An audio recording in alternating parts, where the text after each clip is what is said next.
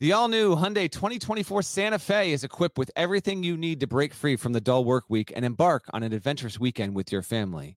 The Hyundai Santa Fe's features like available H-Track all-wheel drive, standard third row seating, available dual wireless charging pads. You've got the H-Track all-wheel drive so you can take on those dirt trails and kick up some mud, or the third row seating gets your whole family in to experience the thrill together.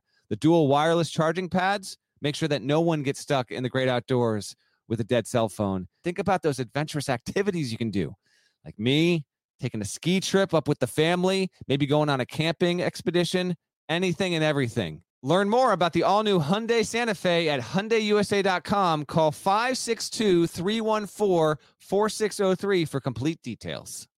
Hey there!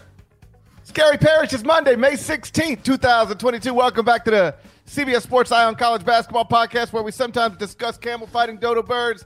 And Leaky Black Cow Boone is here with me. If you're watching live on YouTube, please smash the like button like you're Brandon Davies. You you have consent, and uh, if you follow the sport at all, you might know that nothing really too notable uh, in college basketball has happened in the past few days. But the NBA Draft Lottery is Tuesday night. With that in mind, I wanted to uh, connect with Strongjaw and start by asking him a, a simple question. Here's the question As it pertains to which player is going to get picked number one overall in the 2022 NBA draft, does it matter which franchise wins the lottery on Tuesday night? Because sometimes it does and sometimes it doesn't. Like in 2003, I don't think it would have mattered who was picking first. They were taking LeBron James. 2012, it would not have mattered who was picking first. They're taking Anthony Davis. 2015, I don't think it matters who's picking first. Probably taking Karl-Anthony Towns.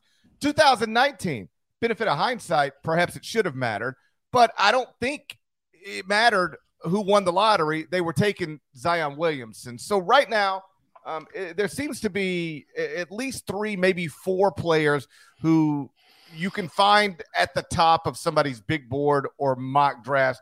Tell me, Strongjaw, does it matter which team wins the lottery um, as it pertains to which player is going to be picked first? Yeah. Good morning, GP, and happy Monday. Uh, I I do believe it matters um, this year more so than most. We have, you know, really for several months now in this draft, there has been a clear top four in this draft, but to this point, there has been no clear number one. We've got Chet Holmgren, Jabari Smith, Paolo Banchero, and Jaden Ivey, who I think in some order and maybe in that order will end up going number one in this draft. But, you know, I like Jaden Ivey. I think will end up going number four out of those four. I have him number one on the big board. And I've heard that there are teams, or at least one team, who has Jaden Ivey at number one on their big board. So I think it's going to matter who gets the number one pick if only because team fit more so than I think in recent years is going to dictate who ends up going number one in this draft. I have a mock draft coming out on Monday, kind of a prelude to the the draft lottery on Tuesday, and I wrote a little bit about this, and I know you mentioned it in your in your last mock draft as well, but uh, to me, it it does feel like over the next month, we may draw closer to a more definitive look at how this draft goes. And I do think that over the next 30 days or so, Chet Holmgren may end up emerging as okay. You know, we've been thinking about this class as a, as a clear top four, but no clear number one. Chet Holmgren, to me, I think of, of the four, has the most likely chance to emerge as the guy who is not maybe consensus, but pretty darn close to consensus number one pick. He's seven foot tall.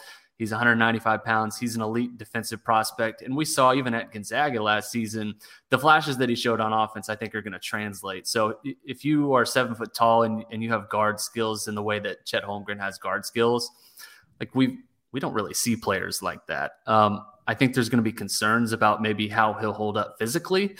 And we don't see players who are seven foot, 195 pounds very often have long NBA careers. But I think we and we both agree on this. The the thinking that you have as as a team picking at number one, you want to take the biggest swing. And Chet Holmgren, I think to me represents the biggest swing. That's why I think we'll end up getting closer to Chet being considered if not a lot, close to a lock to go number one. But there is a clear top four in this draft. And I think at this point, you could kind of throw them in any order and it wouldn't totally surprise me. So that clear top four is uh, Gonzaga's Chet Holmgren, Duke's Paolo Banchero, Auburn's Jabari Smith, and Purdue's Jaden Ivey. And I, I agree with you. Uh, depending on the day, I could make the case for any of them being drafted ahead or below any of the other. I do think those four should be the top four, although I would listen to arguments for Keegan Murray cracking into that just because – I think he's got some stuff that is so easily translatable. Sometimes you watch prospects and it's like, okay, how is that going to translate to the NBA? I don't have any questions about how a lot of the stuff Keegan Murray does is going to translate to the NBA. So I'd listen to arguments for him cracking the top four, but uh, outside of that, I think those are pretty clearly the top four. I agree with you. Um, that seems like a high number uh, to to be considered for number one. Like I remember in the Anthony Edwards draft at the end of the day, and I know they didn't go in this order one, two, but at the end of the day, I think most people were either Anthony Edwards or LaMelo Ball. I don't think many people were interested in taking James Wiseman number one. I know he went in between them, but at, at the end, that was probably between Anthony Edwards and, and LaMelo Ball. You could have a real debate about those guys. They both look terrific so far. Um, even if you were redoing that draft, you might go LaMelo one, Edwards two, but Anthony Edwards has been fabulous. Um, you know, to be considering four is an unusually high number at number one. So let me ask you this: Is that because these are four awesome prospects, or is it because there's no sure thing at the top of this, the way there seems to be um, normally? I think it's because there's four really good, but maybe not great prospects. Right. I think, um, you know, again, we could go back to in, in a few years from now. I think we could say like, okay, Chet Holmgren should have easily been number one, and he's an all star. Clearly, he was a star and a kind of an outlier in this class where we thought there was four guys. But to this point, it, it really does feel like this is a, a strong class, but maybe not as strong as you know going back to the to the Zion and Ja draft or the Lamelo and Anthony Edwards draft. Like I think I think more more often or more likely this this class is just going to be considered like really good at the top, but maybe no clear superstars at the top, which is is I think going to obviously make an impact on how the top four ends up shaking out. Even in a few years, I wouldn't be surprised if like AJ Griffin, we're talking about him as maybe a guy who should have snuck in as as someone in this elite top tier, or even Shaedon Sharpe, who uh, was a former number one recruit in his own class is is uh, he played zero minutes at Kentucky last season, has already declared and has left the door open to potentially returning to Kentucky. Although I don't think anyone expects that he will. Um, there's a, there's a lot of potential home run swings at the top. Like if you're a, a team picking in the top four, top five, I think you have to be really excited about the potential of all of these guys. But I, I'm not entirely sure that there's a sure thing at the top of this draft, and certainly not multiple sure things, at least from a confidence standpoint. I'd be really excited about getting some of these top four, top five guys. Uh, but definitely, I think the top of this draft is a little bit weaker than than what we've seen in, in previous years. Right. I could see any of them developing into stars. I wouldn't bet my 401k that any one of them develops into uh, a, a, an undeniable star.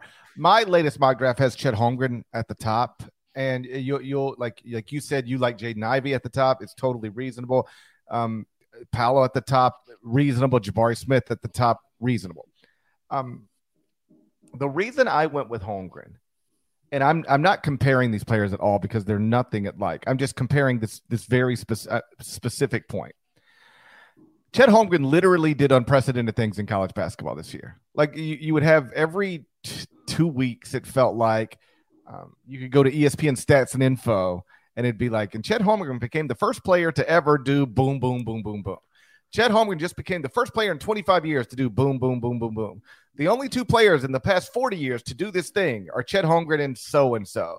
Chet Holmgren just became the first player, first freshman to do this thing since this thing started being recording recorded as an official stat in 1967. What there's like a, every few weeks, there was one of those things. He was doing things that people his age had either rarely done in college basketball or never done in college basketball. And what that reminds me of is when Luka Doncic was playing in Europe. And it was like no European player his age has ever done this, this, this, and this. No European player his age has ever done this, this, this, and that. And it was just a lot of unprecedented, undeniable stuff. A lot of people had played at his age in this league and they had never done the things he was doing. And yet, when people watched him, they had questions. Mm-hmm. And the questions were about his body, about his athleticism, about his quickness. You know, what's he gonna? You know, okay, sure, he's dominating these guys at this age, and that's awesome. But Eh, you know, what's what's going to happen when he's playing against NBA athletes? What's going to happen when he's playing when he's being guarded by six six NBA level athletes with long wingspans and incredible feet? Well, you've been watching. Let me tell you what happens. He cooks them over and over again. Basically, since the moment he's been in the NBA, he's been doing all of the things that he was able to do in Europe. He just just moved to a different continent and started cooking guys the same way he was cooking guys over there. And if it's possible to learn something from previous drafts, and I hope that it is, it's that from that one, folks got so caught up on what they imagined he might not be able to do and stopped focusing as much as they should have been focusing on the things he was so clearly doing. Yeah. And I, I think there's some of that going on with Chet Holmgren. He's thin. I got it. I don't know that he'll ever be um, a bodybuilder. I don't know that he'll ever win a weightlifting competition. Um, I, I don't know that you'll ever look at him and say he's anything other than a skinny guy. Um, but he does so many things at an elite level. Um, you know, he's an incredibly unique prospect. And I, I'm wondering, not guaranteeing, just wondering if people have questions about his body and his uh, strength and how all that's going to work at the next level. Because you hear this all the time. How's he going to guard Joel Embiid? Which, mm-hmm. by the way, always drives me crazy with prospects. Let me a little aside, real quick. You know, for years, you know, you'd be looking at you know two guard prospects, and somebody would say, "Okay, but like, how's he going to guard Kobe?" Well, he's not going to guard Kobe. Nobody guards Kobe. Kobe, Kobe probably put 35 on him, right? And, and it's like, How's how's Chet Holmgren ever going to guard Joel Embiid? How does anybody guard Joel Embiid? They don't. You don't. So yeah, yeah, yeah. So I get it, but I think sometimes taking prospects and then asking the question, how are they going to guard this person who plays the same position, who is like the best in the world at that position? Like they're not going to guard them. Like when James Harden was in his prime, which seems like something in the past now. How's yeah, but how's he going to guard James Harden? I, he probably won't he'll probably guard him the same way everybody else does. And I know there's a difference between um, guys who can't guard James Harden in his prime or Joel Embiid right now and uh, or Kobe in his prime and like bad defenders. Like I got that, but I, I, don't get caught up on that too much. Like if he goes to the West, he'll play Joel Embiid twice a year. It'll be fine. Um, like I just wonder if people get so caught up on the body that they they don't pay close enough attention to the other stuff. And he then he gets into the NBA as the second pick or the third pick. And I don't really think it goes any lower than that. But um and but the, the people who question about him, they go, Oh geez, he's doing all the stuff that I've watched him do in high school. He's doing all the stuff that I watched him do in college. Why did I not think he would be able to do all of this stuff in the NBA? Again, not guaranteeing that because I have questions about all these guys. But the reason I would lean toward him is because I'm in, more interested in focusing on the unbelievable stuff he does than I am focusing on his, yeah, sure, slight frame. Yeah, and I, I think that's the right way to approach at least scouting with Chet because there are some definite questions. I, I love the comparison with Lucas because I think we both had him number one on our boards going into that draft, and I feel like there were more legitimate questions about Luka than there are with with Chet. I, I was real concerned about. Okay, what he's doing in Europe is fantastic, but can the can the speed translate? Is he able to get like a quick first step? And those concerns with Luka, I think, were pretty real. Um, turns out they didn't matter, obviously, right? But with Chet, I am I'm more confident that some of the skills that he has is going to translate. Like, is he going to be able to guard Giannis? No, but probably no one's going to be able to guard Giannis, right? right? Like, so yeah, there's I mean against bigger bigs in the NBA, I I would imagine the physicality is going to be challenging for him, but in terms of his competitive nature, what we've seen from him at the college level, you can't you can't really muscle and push around Chet Holmgren. Like he had some games where he struggled against physicality, but I don't think it's a theme. Like I don't think that's going to be a problem for the rest of his career. And what we saw from him throughout the entire season with with Gonzaga was an elite shot blocker, a guy who if there was a stat recording shots altered around the rim or just straight up scaring dudes around the paint, he would have probably led led the statistical category in that. So uh, that is absolutely going to translate. I feel very very confident in that. And and then if you get anything else on offense from him outside of just being a lob threat, a guy who can shoot above the break threes or even create a little bit, then I think it's all gravy. So uh, you're talking about maybe the difference between a really good starter and and maybe an all star. But if you're picking number one, like so long as he's healthy, and obviously that's a question for anyone in the draft, so long as they can stay healthy, then there's really not a bad option. And I, I think the that's kind of the the qualm, the the argument with Chet is what are you getting? Like I feel pretty confident Chet is going to be a very competent, if not star NBA player.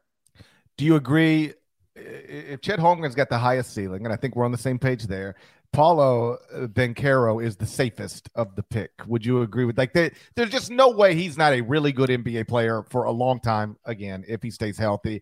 Um, you can question what his ceiling is, I guess, but I can't imagine Paolo Banchero being anything other than a really good, at worst, a really good NBA player. Yeah, of, of the four, he's clearly, I think, the most polished. I always, that's the word I always throw around with Paolo because – he's a guy who I think you could plug in right away, and he's putting up 20, 20 points per game on an NBA team. Just his his offensive polish, the way he's able to not only create his own shot in the mid range, but like he grew up as a guard. Like he has some real passing and some playmaking that we saw quite a bit at Duke. Like he was clearly, I think, Duke's best passer at six foot ten. Like that is a rare skill to have. And on offense in in this NBA, I think that's super valuable. So I feel the most confident that he's going to be a very productive NBA player. I'm not as confident that he would be like the superstar of the bunch, but definitely I think one of the safest guys. Clearly, why he's probably going to go in the top three. And um, I, w- I would probably make a small case for Jaden Ivey if if we're talking in terms of like total ceiling. Chet and Jaden Ivey, I think, are to me on that same plane. Um, but in terms of safeness and how how they project to the NBA level, Paolo, I would agree with you, has has the most polish of of this of these top prospects. How concerning, if at all, again talking about the the the top shelf prospects in the 2022 NBA draft, how concerning, if at all, is it that though Jabari Smith was awesome, and I believe is in the betting markets the favorite to be the number one overall pick in the in the draft. How concerning is it that for the most part in his one year of college, eh, they couldn't just throw it to him and tell him to go take over games and make plays. Like they really didn't do that too much. It was the guards who were trying to win games at the end. You would think, eh, you know, uh, in a vacuum, if you've got the probable number one overall pick, eh, you could just give him the ball and say, "Hey, go take over this thing." But he really wasn't equipped to do that in his one year of college. Does that does that bother you? That does not personally bother me. Um, I'm more bothered by what he did against Miami in the NCAA tournament, where he had 10 points, um, played 35 minutes, and was really, really ineffective. He was three of 16 shooting in that game. For a guy who, you know, his his kind of calling card at six foot 10 is becoming an elite shooter at the NBA level. Like, if Miami's defense is going to do that to you, like, yes, it's a one off, but that was a, a huge stakes game in the NCAA tournament uh, Auburn needed him to step up and, and make shots, and he was not able to deliver. Walker Kessler also really struggled in that game. Um, in terms of creating, like that's that's just not Jabari Smith's game. He's he's not going to be the guy who's going to go out and and create shots for you when when the game is on the line. That is that is not what he did in college. Bruce Pearl never really asked him to do that at Auburn. I don't think that's going to be his role in the NBA. But in the NBA, he's, I think he's going to be a really good defender. He's got great size. He's an excellent shooter. And when you're a dead eye three point shooter at six foot 10, that is a mismatch nightmare. You're always going to be able to have a role in an NBA. And uh, at the power forward spot, like I think that's that is his case for why he should clearly be considered as as one of the top guys in this draft. For some of those reasons, among them being that I don't think he's a creator, I would I would not take him with my top pick. Uh, but the betting markets, as you said, they they have him as the projected number one pick. This is pre lottery, obviously, and we'll see how this unfolds. Um, but yeah, I, I, think that is that is very very very interesting. That that um, given some of the holes in his game and the fact that he is not a creator, he is still the favorite. I, I think what we saw from Jabari Smith as a freshman at Auburn this season, he was able to develop, and I think in terms of some of these top guys, he showed the most promise developmentally of any of the players that I saw. Um, he went from like, a, oh wow, this guy's like a lottery pick to oh wow, this could be the number one pick in the draft. We saw some some playmaking that he was able to create his own shot off the dribble, um, some passing skills. Like again, he's not going to be a primary creator. I don't even think he's going to be a secondary initiator in the NBA.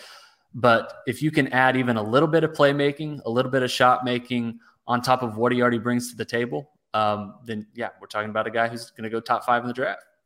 So people who um, don't follow it too closely might not realize, you know, which franchises are actually. Um, I don't want to say the favorites because nobody. That's the thing that gets lost. People say, you know, Houston's the favorite to get the overall first over. No, they're not. Like they have a 14% chance. Nobody's the favorite. Um, there are teams that have a better uh, uh, chances than others, or more chances than others. But nobody's the favorite. Even if you are Houston, Orlando, Detroit, which have each have a 14% chance to get the number one overall pick, um, you you know it means you've got uh, what 86% chance to not get the number one pick. Yep. So nobody nobody's the favorite, but Houston, Orlando, Detroit each have um, a 14% chance, followed by Oklahoma City at 12.5%, then Indiana 10.5%, Portland 9%, Sacramento 7.5%. And again, the NBA draft lottery is Tuesday night, and I will be updating my mock draft just as soon as I can get to it um, following uh, the announcement of how the ping pong balls landed. So the Iowa State Bonnies are taking shape in Ames. TJ Otzelberger has added two St. Bonaventure players from the transfer portal. We're going to get into that next. But first, a word from our sponsors. Are you looking for a new basketball shoe? If so, this is Gary Parrish here to tell you that the New Balance Two Way V4 features the groundbreaking use of fuel cell technology with fresh foam, creating the ultimate combination of rebound and cushioning. Every step feels explosive and dynamic, and the upper construction features a lightweight textile that's supportive and breathable. So whether you're hitting the clutch shot or locking down the opposition, the Two Way V4 gives you the tools to play at a high level. Learn more and purchase the two way at newbalance.com. Robert Half research indicates 9 out of 10 hiring managers are having difficulty hiring. If you have open roles, chances are you're feeling this too. That's why you need Robert Half. Our specialized recruiting professionals engage with our proprietary AI to connect businesses of all sizes with highly skilled talent in finance and accounting, technology, marketing and creative, legal, and administrative and customer support. At Robert Half, we know talent. Visit RobertHalf.com today. So the Iowa State Bonnies coming to Ames, Iowa. Uh, TJ Otzelberger has added a couple of St. Bonaventure players um, via the transfer portal. Jaren Holmes, a shooting guard who averaged 13 and a half points, five rebounds, 3.6 assists this past season. He's headed to Iowa State. And Osun Osunniyi, who is a two-time Atlantic 10 Defensive Player of the Year. Really good player. 11.3 points, 7.5 rebounds, 2.9 blocks per game this past season. Both have committed to Iowa State. So this is interesting. Um, Iowa State fans, some, were really upset. They thought it was the end of college basketball as we know it uh, a few weeks back when Tyrese Hunter entered the transfer portal. And one of the we talked about it here on the podcast. One of the things I tried to explain is that uh, this is just going to be the way it is with the one-time transfer waiver, and you're going to lose some to, um, to, to you know that you want to keep, and you're going to get some that other people wanted to keep, or you're going to you're going to it'll all work itself out. you might lose your best player or best returning player to um, a situation that that player deems better or preferable. Um, but you're going to be able to pull from other places. Um, and and if, if we want to start to, uh, creating tiers of college basketball, perhaps there's the blue blood tier, and then there's like the uh, other power conference schools tier. So we'll throw Iowa State in there. And then there's everything below it, which, with all due respect, might be the St. Bonaventure tier. Uh, Mark Schmidt, uh, incredible job there, but like you know, it's a it's a hard job. It, it's a difficult job in a league outside of the traditional power structure. So Iowa State loses a player. I'm sure it wanted to keep on some level to the transfer portal, but um, as predicted, TJ Otzelberger is doing just fine uh, reloading, and this is just going to be the way the sport works. And um, you know, I, I I bet you even the Iowa State fans who thought the transfer portal and the one-time transfer waiver were the worst thing in the history of college athletics a few weeks ago I bet they're not feeling so bad about it right now. Yeah, they've got to be feeling pretty good. This is uh Osunniyi is a huge addition. Uh, Jaren Holmes, I think, is going to be a, a, difference maker. He's a, he's a fantastic shot maker, but Osunniyi to me fits a fits a need for Iowa State. Six foot ten, I think one of the best shot blockers in all of college basketball, and averaged two point nine blocks per game each of the last two seasons. Two time A10 Defensive Player of the Year. He was top 15 last season in block rate at 12.1%. Just for reference, Chet Holmgren, who we've been talking about as potential number one pick, was 12.6% in block rate last season. So that ranked 10th in the country. So in terms of what he's going to bring to the table for Iowa State, he brings shot blocking. That's really what Iowa State lacked last season. And guess what? Iowa State was really good on defense last season, despite not having that. They were top five, according to KenPom's efficiency metrics. So adding him, I think, is, is going to be a huge difference. Obviously, Iowa State set to lose Tyrese Hunter, going to lose Isaiah Brockington, but they're bringing in Osunniyi, uh, Jaren Holmes. They're also adding a transfer from Temple and, and Jeremiah Williams and, and VCU forward Hason Ward. They're also enrolling three top 200 high school recruits, and Gabe Kalscheur is is expected to come back. So, and Trey that, Tre King uh, as well. Uh, yep. Uh, uh, he transferred from Georgetown I think during the season, and he'll be eligible. So it'll it'll be a, a, a, new cast of characters. But this is, I, I think Iowa State. This is the main reason I wanted to bring this up. It's this is not about Iowa State. It's just that the Iowa State situation, the way this offseason is unfolded, is a pretty good reflection of the state of college basketball.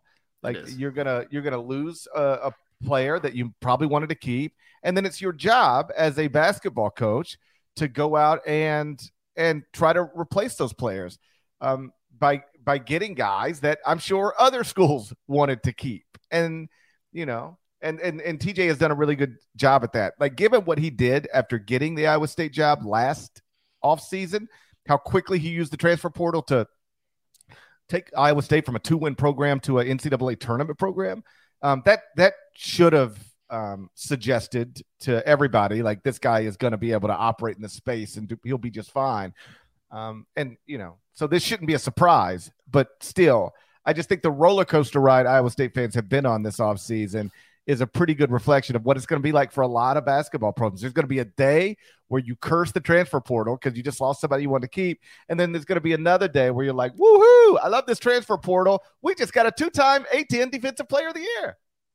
Yeah, no, that's exactly right. That's exactly right. And this is this is kind of reflective of the college basketball landscape writ large right now, where you're going to lose players, um, but programs are adding from the transfer portal at such a rate now that you can lose players, you can lose stars, and you can still get back really quality players. Like Iowa State, they may take a slight step back losing Tyrese Hunter. Um, it, but I, I do think they're they're going to be able to re- replace at least some of this production and the talent that they're they're adding elsewhere on top of who they're bringing back.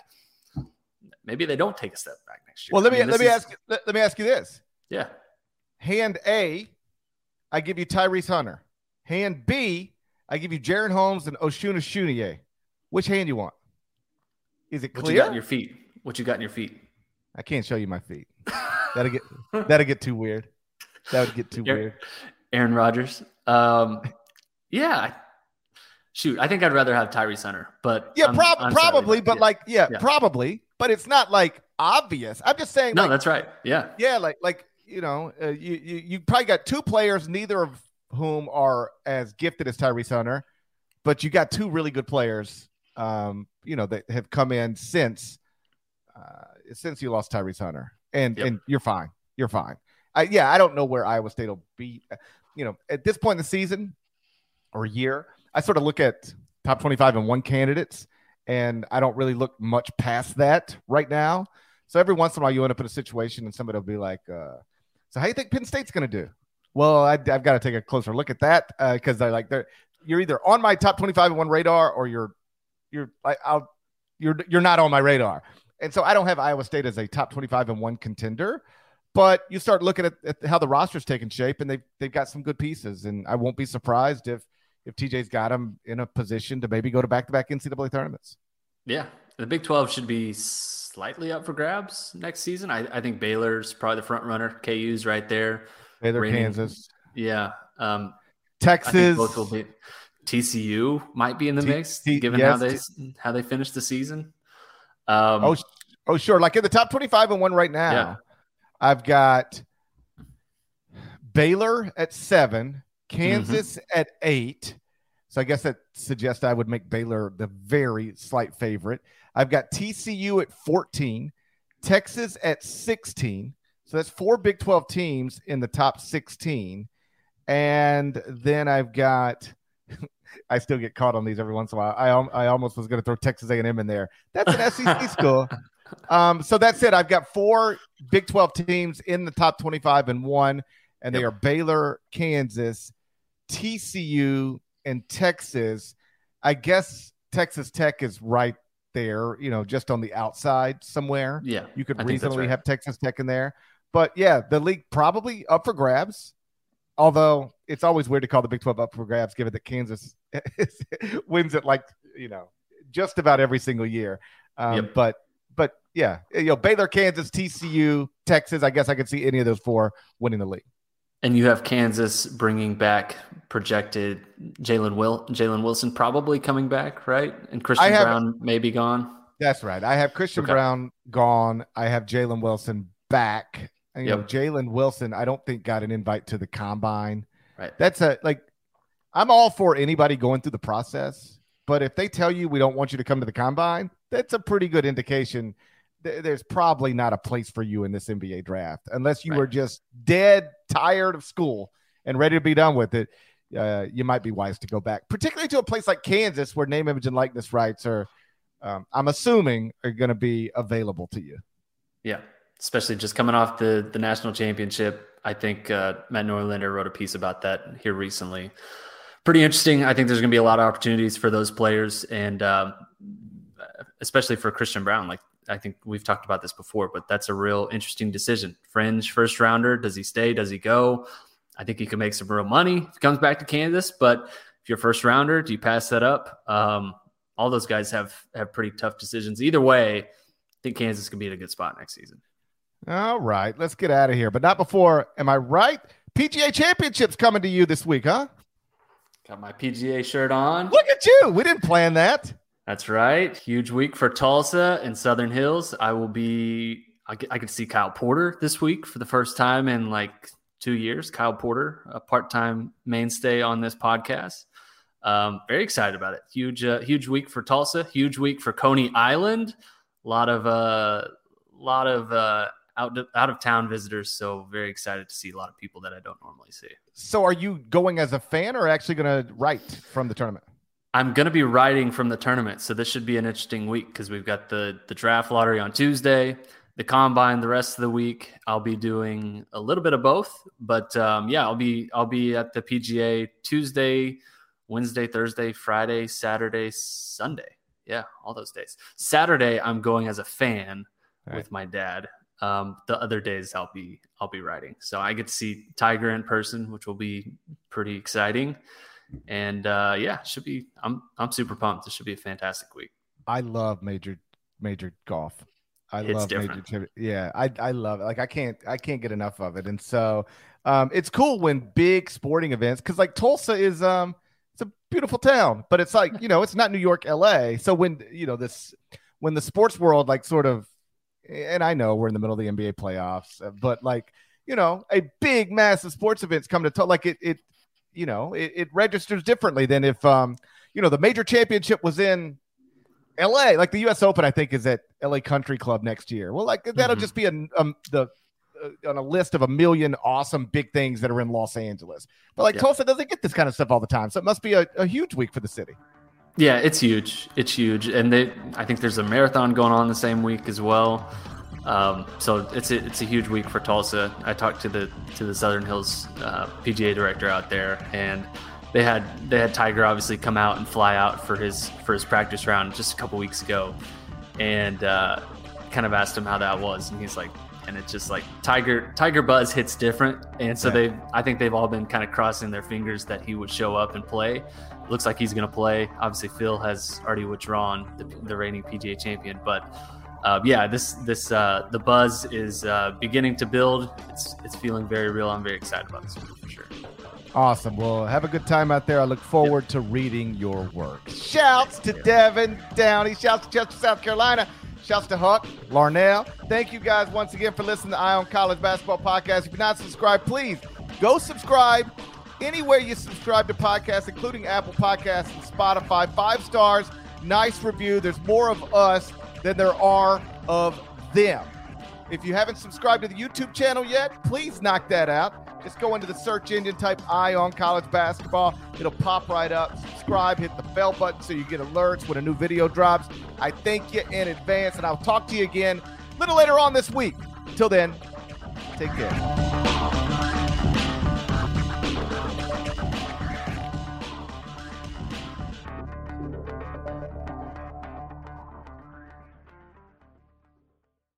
What's up, y'all? This is four-time NBA champ Andre Iguodala. Yo, and this is his best friend, the Ohio State legend, Evan Marcel Turner the first. Every Wednesday, we drop a new episode on our show Point Forward. We're talking basketball, business, and all the culture in between. From locker room stories to some basketball analysis from those who've been in the game. Now it is a do do averaging 29 and 11. God, what it take to be an all-star? A win. Subscribe to Point Forward, the podcast, so you don't miss a thing.